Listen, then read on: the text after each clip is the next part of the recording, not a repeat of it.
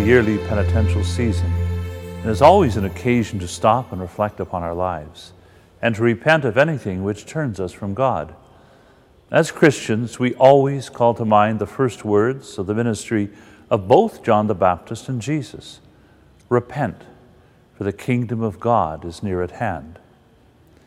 In the holy season of Lent, our Lord especially challenges us to turn from evil and to choose the path of holiness. As the great early Christian writing, The Teaching of the 12 Apostles, exclaims in its opening line, there are two ways, the way to life and the way to death, and there is a great difference between them. Lent is a time for us to resolve to turn from the path that leads to death and advance down the path that leads to life. We need to become purified, especially through the sacrament of reconciliation, so that we will be ready to enter into the Easter celebration of the suffering, death, and resurrection of Jesus. Pope Benedict XVI tells us that the book of Psalms can teach us how to pray and is the prayer book par excellence. These inspired songs teach us how to speak to God, expressing ourselves and the whole range of our human experience with words that God himself has given us.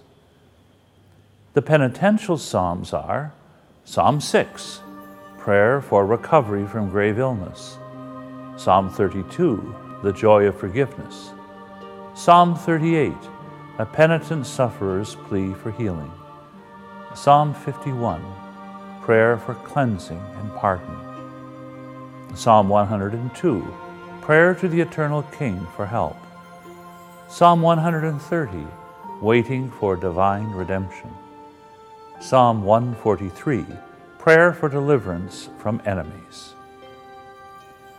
Since ancient times, these seven psalms have been used by Christians as a way of appreciating more profoundly the need for repentance and the joy of forgiveness.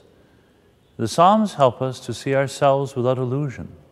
They break through our resistance to confronting reality and lead us to new life. The Psalms are effective in this because in them language is artfully used to illuminate life. They help us to see our frailties, our lies, and our self-deception. The Psalms are like a window through which we see the sin which is in the world. We condemn it because it is always easy to recognize and condemn sin which is outside of us. And then the window becomes a mirror in which we see that we ourselves are sinners. Although these psalms help us to see ourselves as sinners, they do not make us turn inward in an unhealthy way, in scrupulosity, which is when a person becomes obsessed with sinfulness. Happy the man whose offense is forgiven, whose sin is remitted. Oh, happy the man to whom the Lord imputes no guilt, in whose spirit there is no guile. I kept it secret, and my frame wasted. I groaned all the day long, for night and day your hand was heavy upon me. Indeed, my strength was dried up, as by the summer's heat. But now I have acknowledged my sins. My guilt I did not hide. I said, I will confess my offense to the Lord, and you, Lord, have forgiven the guilt of my sin.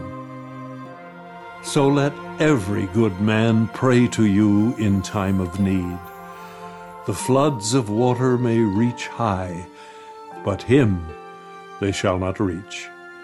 You are my hiding place, O Lord. You save me from distress. You surround me with cries of deliverance. I will instruct you and teach you the way you should go. I will give you counsel with my eye upon you.